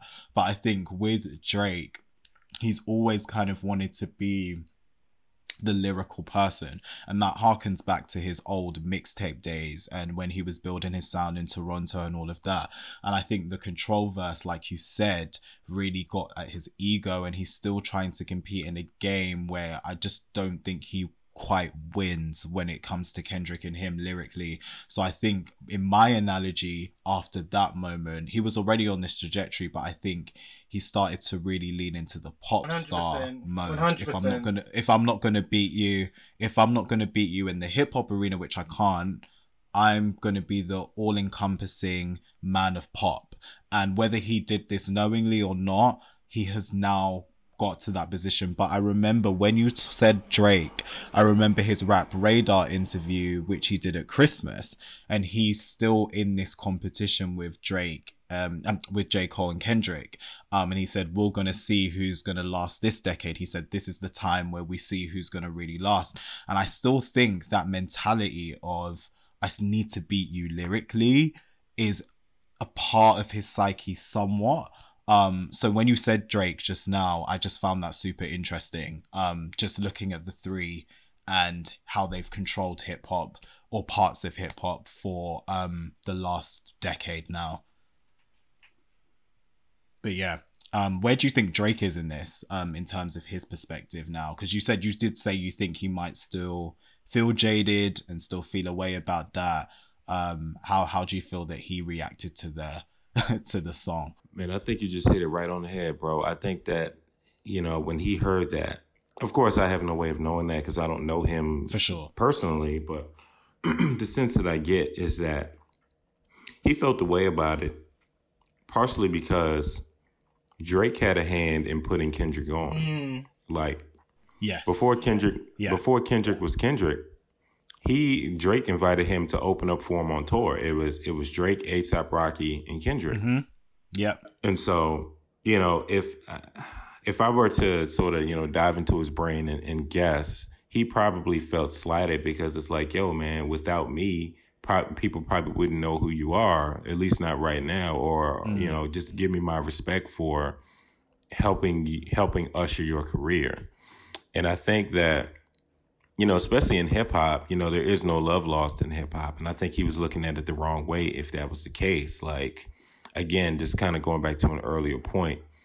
Well, I mean, you know, that'd be like if I'm if if somehow a diss track comes out and, and you know a big author writes it, or I get dissed by an author and I'm lumped in with all these other writers. Yeah, I'm not feeling slighted by that. It's like okay, well, I must be doing something because I made it to that group of people, and then I just take it as I take it as a sign to get better and to improve because I think what his problem is, and what, what a lot of people's problem is, they're competing against each other. Whereas I don't think they realize that the competition is yourself. Like, and I think that's what that's what helps Kendrick stand apart is because like, mm-hmm. yo, yes, I'm competitive, but more so, more than anything, I'm I'm just trying to get better. I want I want To Pimp Butterfly to be better than Good Kid. I want Damn to be better than To Pimp Butterfly. I'm I'm thinking about myself. I'm not thinking about what anybody else is doing. And that's how TDE operates. And so with Drake, I feel like he he does what he does really well. So he he has this this sort of he knows how to tap into a social media moment. He knows how to tap into a viral moment and spin it into a song. He knows how to um, sort of look at different genres of music and different continents Mm. and turn it into something that sort of rattles in your head. So I, I can't deny that when you go to clubs and you go to festivals or what have you, his music is ubiquitous.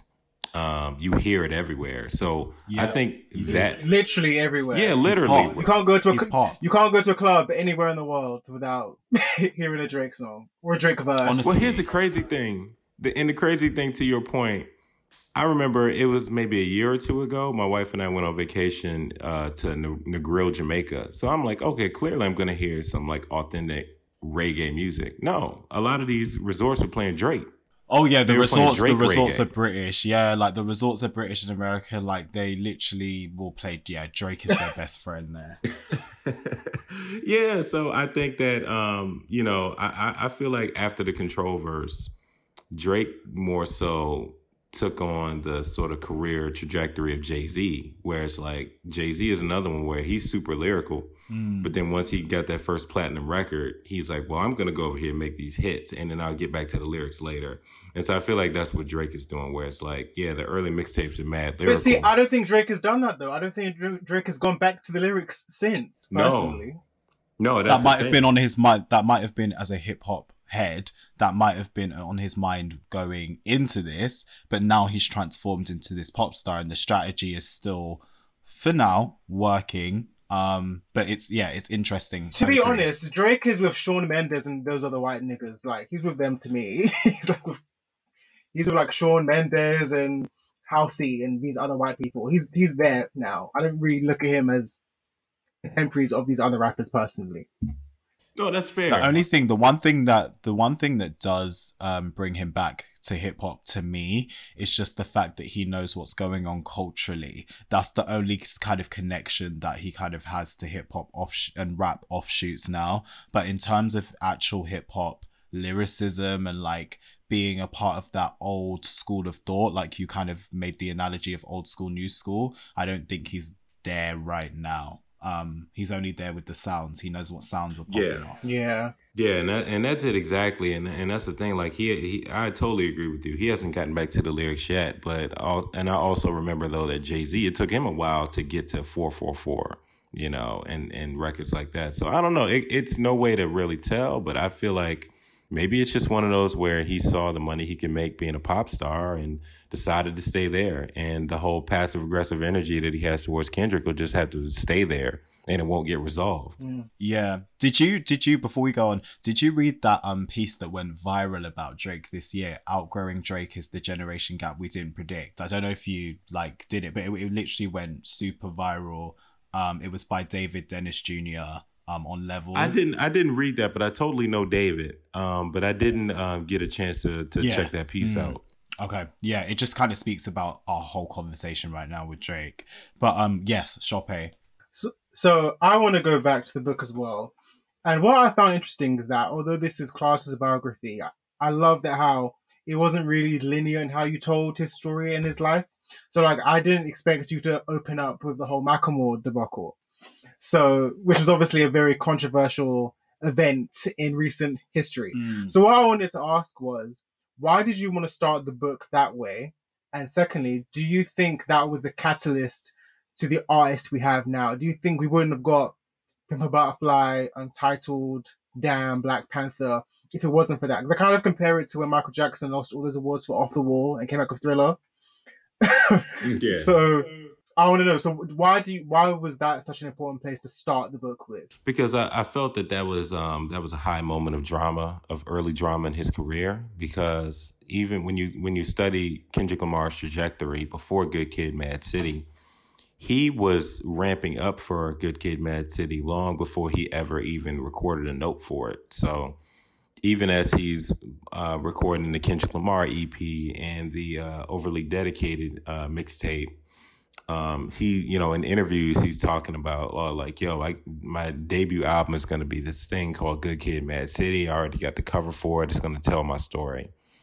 And so I remember, I, I think back to that time, and I remember that you know there was this sort of groundswell towards that. You know, especially given songs like "Swimming Pools" and "Backseat Freestyle" and all of that, and um, so you know there was just this notion, and it was probably flawed thinking on on my part and everybody else's part, where like, oh, clearly this is the best rap album, and it's gonna win a Grammy, not even realizing that the Grammys don't really honor records like that at least not right away. They always got to go back and catch the artist. Maybe when they didn't make their best work, that's the one that wins album of the year. And yeah. I think that that was a pivotal moment because I wanted to make sure that you know, at least as a journalist, I wrote it. I wrote it like an eighty thousand word article, so to speak. So I kind of saw that as my lead. I saw that as like, hey, here's recent history that happened, and to your question, to your great point, it totally was a big catalyst in um, how he became who he became. So, you know, he he loses that, he puts on a good face, but then he also has has this amazing performance with the Imagine Dragons, mm-hmm, and uh, mm-hmm. that puts him on stage. That puts him on a grand platform. But then, I think you're right. I think that without that moment, without that moment of public humility, there would be no To Pimp Butterfly. But I also have to credit I have to credit his trip to South Africa because yes, yeah, yes. because he didn't just you know stay in the touristy areas. Like he was taking in all sorts of stimuli, and so I think it's it's like anything with him, man. I think it was just a combination of factors, and so you know you have you have the loss, you know, you have the whole, oh, I, I, I robbed you, bro. I'm sorry I did that, yada, yada. You had all of that nonsense he had to deal with. Coupled with um, him being in South Africa, and that sort of shifted his mentality to more of a sort of an insular sort of approach where I'm not worried about what anybody else is doing. I just got to worry about making the best records for me. And even if people don't understand what I'm going for right now, maybe you'll get it five years from now, 10 years from now, 20 years from now. And I wanted to approach my book in the same way. So I'm really glad that you, that you noticed that no, it's not, the traditional celebrity bio where page one, oh, Kendrick was born in this hospital. And then page 250 is him with the Pulitzer. I wanted to, you know, bring in all this different context. And, and I feel like him that, yes, I'm thankful that people are so, are, are totally into it now. But I also wrote it for future generations where 10 and 20 years from now, when people want to look back at the history, they can find all kinds of history in there, not just Kendrick's history. Well, thank you for answering, Nick.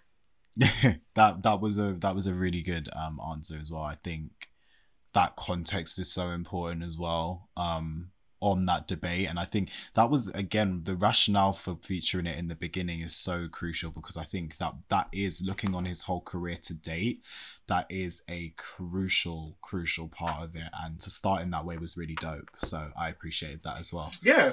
It was one of his first high profile controversies, yeah. if you will. Yeah. Exactly, exactly. Um, I wanted to go to another big award moment and just ask your perspective on this as well. Um, so obviously you highlighted um, Kendrick Lamar um, and the BET Award performance. Um, I wanted to um, ask you in terms of his his trajectory with that song.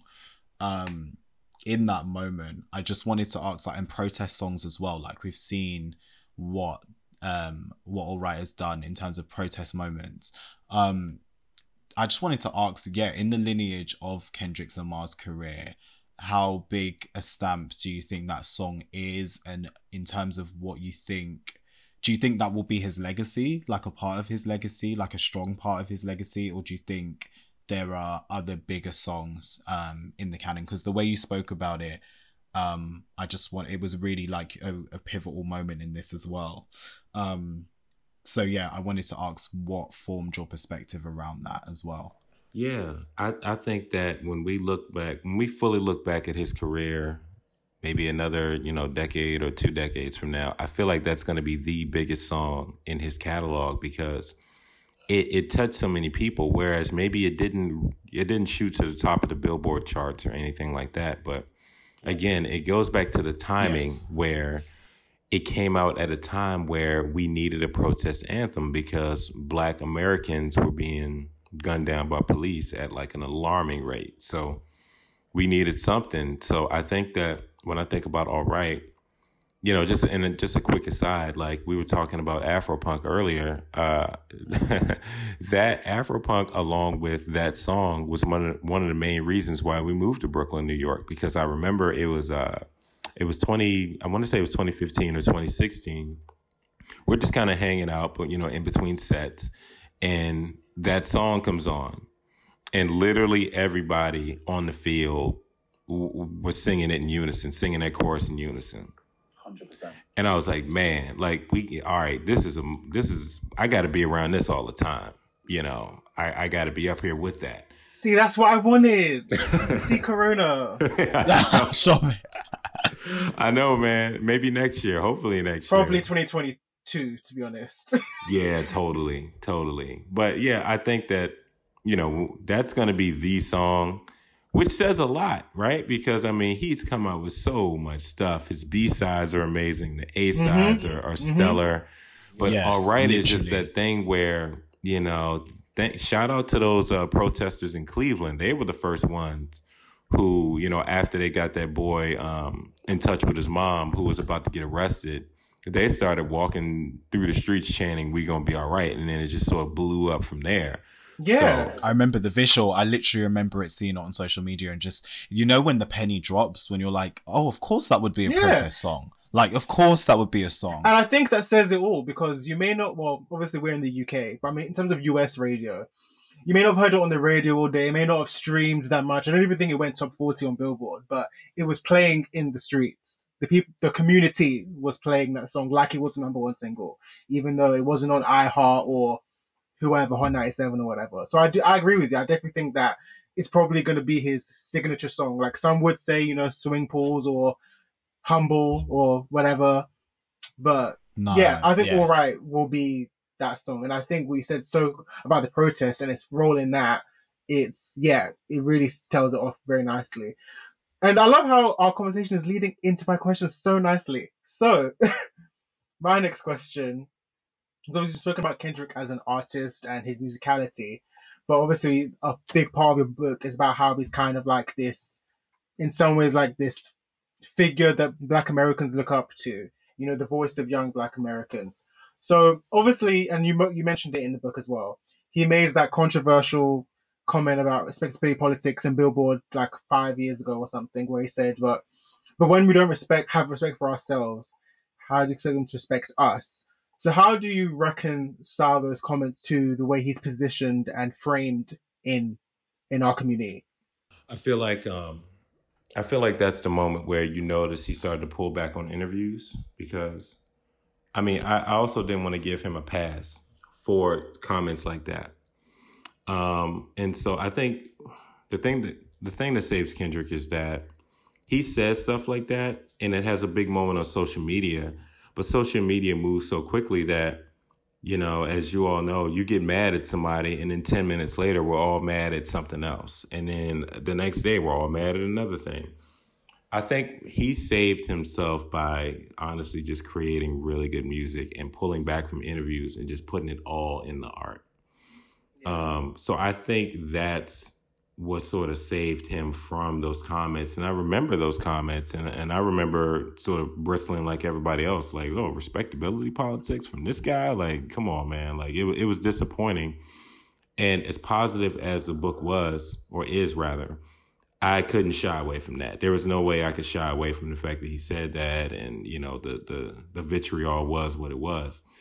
Um, so yeah, I, I feel like you know w- within his discography, the fact that he could he said that and he sort of atoned for it through the music as much as he could. And uh, and I also think that's part of the reason why you don't hear from him now is because he's had a couple of gaffes like that where he'll say a thing trying to articulate his point. It doesn't come off well, and as a result, you know, people don't just take the comments in a vacuum; they'll take it out on his music. And he's just sort of pulled back and, and kept it to the to the album. So, like as you all know, you don't hear from him until he has a, a, a project to promote, and even then, he may do like one or two interviews, and then he's back Yep. in the cave. So, I, Yep, and you and you said the same thing about D'Angelo with Black Messiah in the book. yeah, Same thing. Yeah. absolutely, yeah. Harkens D'Angelo back. just kind of shows up when he has a, a when he's dropping a classic, and then he goes right back to where he was going. Pretty much. Yeah, like that's crazy. It's crazy as well. Um, I wanted to go back really quickly just to the protest point um made before about all right. Um, and I just wanted to ask you your thoughts, if any, um, on obviously Lil Baby now has taken over that kind of um baton with the bigger picture and what's happened in the lights of Atlanta and it being used as a protest song um in the recent hyper visibility or resurgence in Black Lives Matter um in this phase of it. Um I wanted to ask you what you thought about um so he made some comments um recently in one of his interviews. Um I, I believe it was GQ, might have been GQ, um, where he was like he's not making any more politically charged um anthems anymore and he's not a political artist and all that kind of stuff.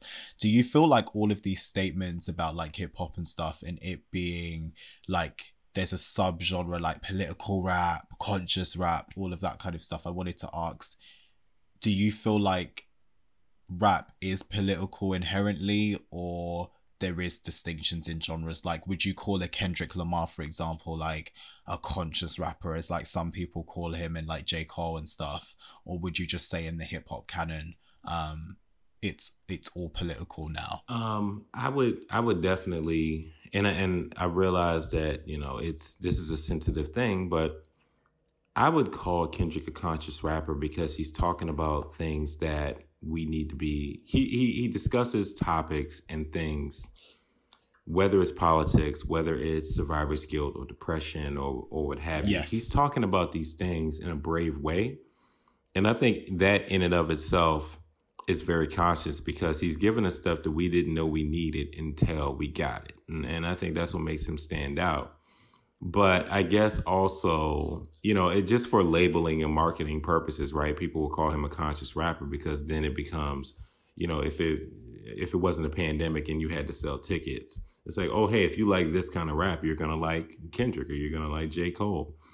But just, you know, standing out just as a fan and an author and a writer and all of this, I think it's all just hip hop, man. And I think it it goes back to I think now current day hip hop, at least to me, reminds me of the hip hop that I grew up on, and it reminds me of the radio that I used to listen to because, you know, back then you had variation, so it was nothing to hear the latest Wu Tang song on the radio, but then you'd hear the latest P Puff Daddy song, then you hear Biggie song, you hear all this different stuff going on at the same time. So I feel like, you know, the whole, these terms of, okay, this person's a political rapper, this person's a conscious rapper, I think it applies for sure.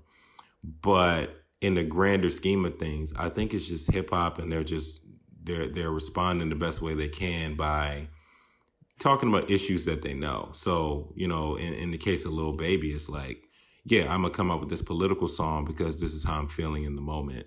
But then I may also come out with this um this club happy song because that's how I feel too. You know, so I feel like I always, and I know I'm guilty of it as a journalist, where you know this is art rap versus this is conscious rap, whatever.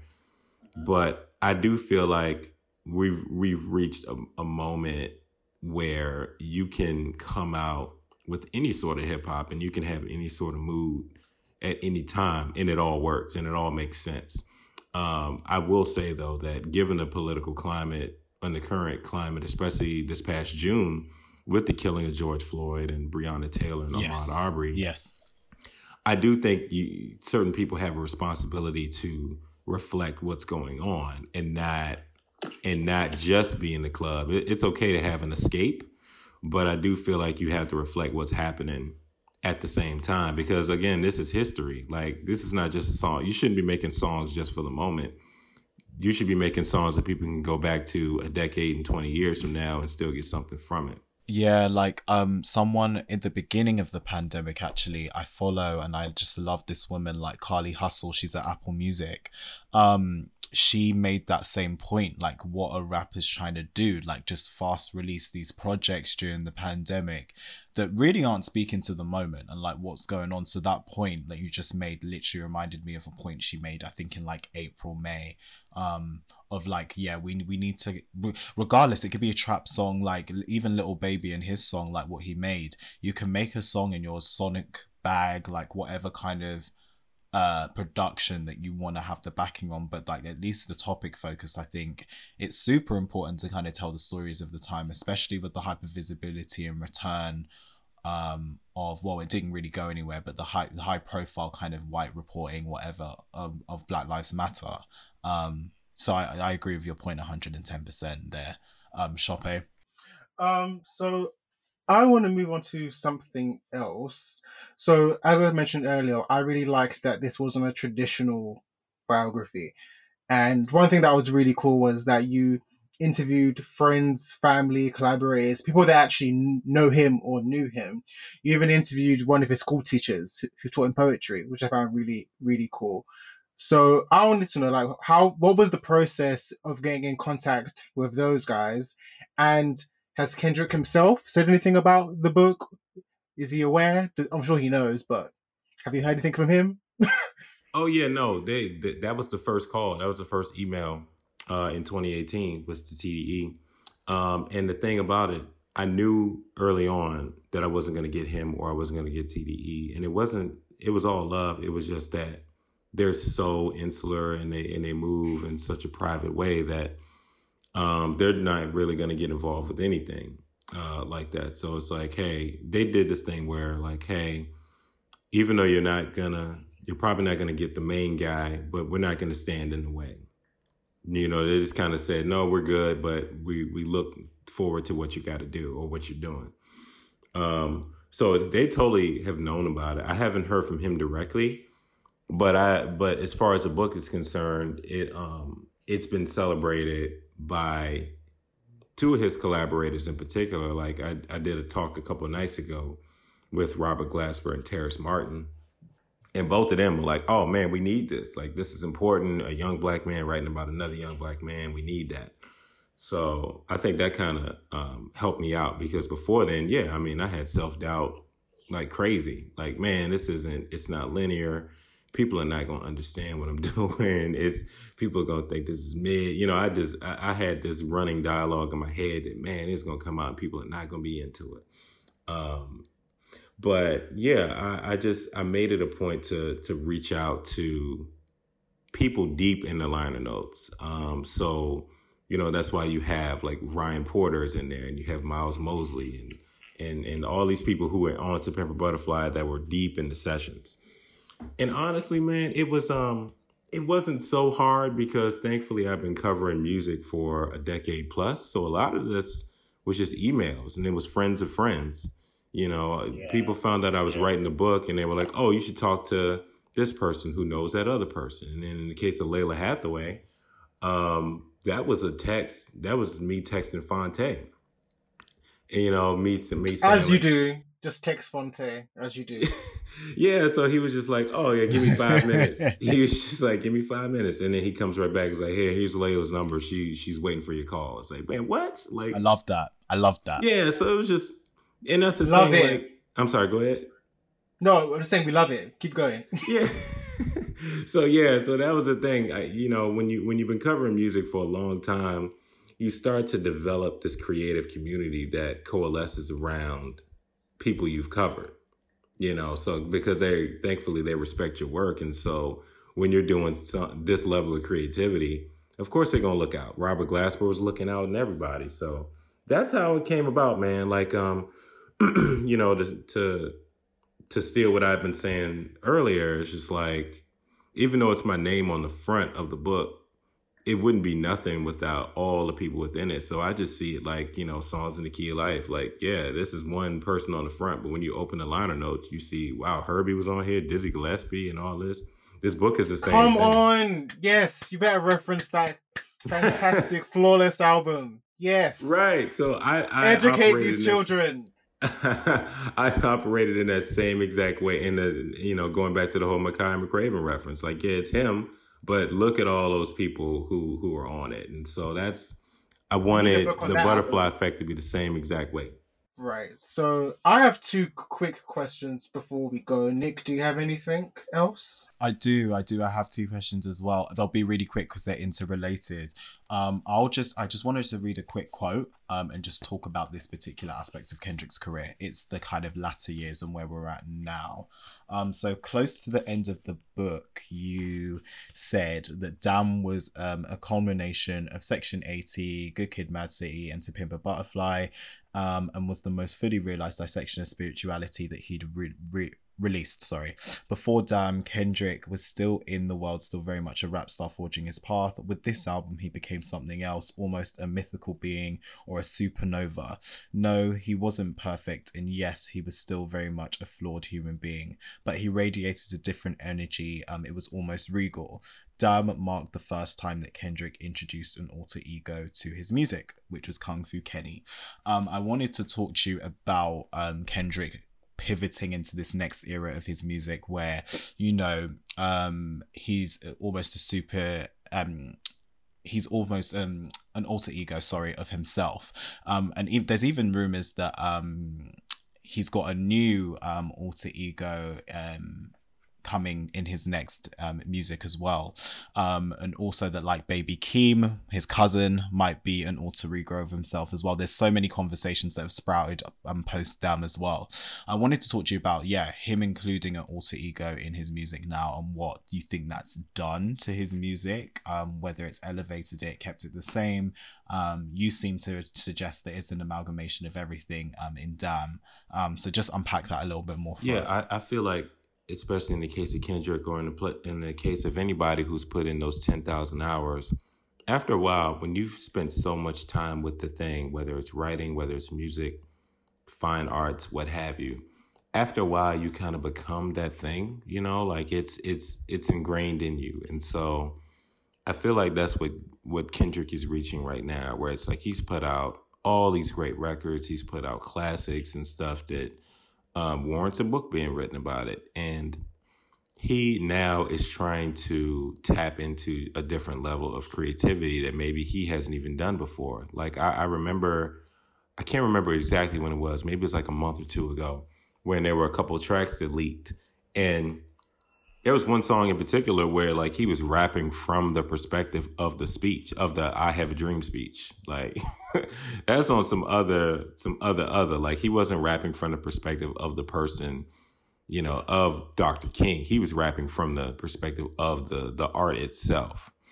And I, I think this is him trying to push himself. I, I and I think that he even he would agree with this that while he's pushing himself to this new level of creativity. He's not doing anything that hasn't been done for years and years and years. You know, like he's just um he's just um sort of a continuation of you know hit hit of like NWA and of Tupac and all of that. So I feel like him creating an alter ego is his way of trying to discuss other topics and discuss other forms of art that he hasn't discussed before that maybe he because he's still a shy dude. So maybe he's still not super comfortable putting himself all the way out there, which is why sometimes he'll rap about certain things. He'll rap about spirituality, but he cloaks it in these different levels of art and creativity. You don't know whether he's rapping from his perspective or somebody else's perspective. And I think he does that on purpose. And I feel like this is just another way for him to honestly write about things and to rap about things that he may not be totally be comfortable with. Like, you know, he's still the, the shy kid from Compton where, you know, he's in Mr. Inge's class and he's not comfortable sharing his poetry. You know, I, I think this is just yeah. him in his mid 30s still trying to figure out how to project his own voice because now the stakes are so much higher. Anything that he does it's gonna be you know it's it's front page news and it's an immediate review on every site. So he's trying to you know sort of shade himself from you know just the the, the sort of searing criticism that maybe he would get and just you know just kind of keep himself a little more insular uh, as much as humanly possible. That's really interesting. Um, and then the final question that I have, um, really quickly, is where do we see Kendrick Lamar? Because obviously there was big rumors of his album coming out this year, and I strongly still believe that that was a thing, um, before the pandemic. But um, where do you feel like Kendrick should go? Well, maybe not should go, but where do you see Kendrick exploring next? Well, apparently he's exploring rock music. That's what I heard. That's what I heard as well. But I just wanted to get your take on it. Um, just because he's done so much um, in the years that he's been active. Um, I've rattled my brain about it and haven't come to a fully defined conclusion yet. But I just wanted to see if you have um, in terms of where we should see him next. I could see him getting back to basics. Like if I were to guess, because he listens to a lot of a lot of different art. Um, he takes in a lot of different stimuli. So if I were to guess, I could see him doing just sort of a boom bap, like you know DJ Premier on some cuts, Pete Rock on some cuts. Um, Oh, obviously, um, Soundwave was all over it and whatnot. I see it being more of a straightforward hip hop record, not so cloaked in mystery and and all these different things. I could see it being more of a straightforward, like, hey, this is me. This is where I'm at right now. Because quite honestly, like you said, he said it all. He he's I don't know where else he could go after what he what he's put out already. So if I were to guess, I would say it's going to be more of a straightforward, like on some like Griselda Records type stuff, or Oh shoot! Yeah, yeah, yeah, yeah. I could see that, but at the same time, I could also see him. Um, I don't know if you all heard this record by this cat named Pink Siifu, this joint called Negro, and you know it's like this searing collection of like um, Sun Ra jazz meets punk rock meets hip hop. I could see him doing something like that too, just sort of like this this culmination of all different kinds of things over a 30 or 40 minute period. I think the next project also is going to be a lot more streamlined than his uh, previous work. Okay. That's dope. I've just added that project. Yeah, I'm. I'm definitely gonna give that a play. Yes, say that again. I want to type that myself. Um, Pink Siifu. Um, last name is um S I I F U, and the first name Pink. And um, the the name of the album is called Negro. The cover is him. Uh, it's a painted caricature of him underneath an American flag. Okay. Gonna save that to Spotify now. Cool. Right. So I so Nick, you're done, yeah? Yeah, done. Okay. So I have uh, two last questions. So um so who's another artist you would like to write about extensively in such a way? Like if you're gonna do another book, who would another who's another artist that you would like to focus on? Well, um, I already have my uh, my next deal locked in, and the next book is about De La Soul. Interesting. Yeah. Okay. It's called it's called High and Rising. Um, you know, taken Mhm. from the title Three Feet High and Rising. And it's a similar deal where it's about them, but it's also about like Long Island. It's about hippie culture. It's about, you know, obviously the Tommy Boy deals and things like that. So that's the next book. Um, honestly, like after that, like I would love to write a book about Pharoah Sanders. Um, I would love to write a book about Alice Coltrane. Uh, uh, I think there's a Yasiin Bey book to be written. Mm. Okay. Um, I think I think there's a documentary to be done about the Soulquarians. I, you know, I- yes. Yeah. Yes. Yes. I've said this a thousand times. Questlove, you need to get this together. I, get They need to document 999 to 2000 Electric Lady. It needs, we need a whole a whole thing about it. I totally agree, and I think that could that should be the name of the doc. They should just call it Electric Lady, and then boom, and then it's about the Soulquarians. Okay, these are great answers. I think Alice Coltrane's and that's a definitely, definitely someone. That's someone once again who I feel is such an unheralded talent. Mhm. Such an unheralded talent. Kind of like how Betty Davis isn't spoken about compared to Miles. So like, I'm glad you said that. Uh, but my final question, you know, nice and easy. Well, not nice and easy, but you know, obviously we spoke about Kendrick all this time. So I want to know your favorite Kendrick song, favorite Kendrick video, favorite Kendrick album, and favorite Kendrick performance. you can end it there. We can end it there. okay, favorite song. My favorite song of his is "Mama," uh, track nine off of "To Pimp a Butterfly." A man after my own heart. That's probably my favorite song on Paper Butterfly too. I love that. Shout out to Knxwledge. That beat is crazy. yes, Knxwledge is. Honestly, honestly, I am a it's so dope. Knxwledge fan. He is one of the best producers we have right now. He is one of the and a DJ too. I was from DJ like three years ago. He's insane. Yeah, he's, He's he's, incredible. madness. I don't think he. I mean, we love the NxWorries project, but we don't talk enough about the beats that he gave Anderson for that record. No, no, Knxwledge is dope. He's dope. But yeah, so no, that's my favorite song. My favorite video is the All Right video. Um, because I still need that song that they were that he was rapping when they were all being carried in the car. It's like, dude, I need even if I don't hear from them directly, it's like, yo, okay, let's just just send me the song. Like just send me a link. I need I need to hear that full version of that track. Um favorite performance is the 2016 Grammy performance okay. um, the one where he um, performed um, all right, and he performed like three different tracks. The Blacker the Berry, and Terrace Martin was playing the saxophone in the in the jail cell. That one. Mm-hmm. Um, favorite album, Yeah. without question, is The Pimp a Butterfly. I mean, I'm such a jazz head, and I love the Yeah. the orchestration that's going on in that record. That I still go back to it, and I'm like, man, this is just this is just it for me. So I think that would be uh, my answers for all of the top K.Dot stuff. Great. Great stuff. Okay. Well, thank you, sir, for taking the time to speak with us today. We really appreciate it. This has been an incredible conversation. I've, I've really enjoyed talking to you. It really has. It really has. Um, it's been the hi- it's been one of the highlights of the season so far. To be honest, One it's thousand been percent. such One thousand such a fruitful discussion. Um, so thank you um for being here, Marcus. Thank you so much. Um, if you want to get into the book, guys, this is called um the Kendrick. I mean, how Kendrick Lamar ignited the soul of Black America, the Butterfly Effect. It is out now. Go and get it. that. Go and sh- go and read that. There's a lot of great tidbits and great chapters in here that really contextualize aspects of Kendrick Lamar's career. Some great people features as well. Um, we were lucky enough to get a copy of the book, so it's dope. Um, this has been another episode of Don't Alert the Stans. You are here again with Sope Soetan and Nicholas Terrell Scott. Um, we obviously again are joined by Marcus J. Moore, an incredible journalist as well as book um, author now. So it's great working on more books in the future too.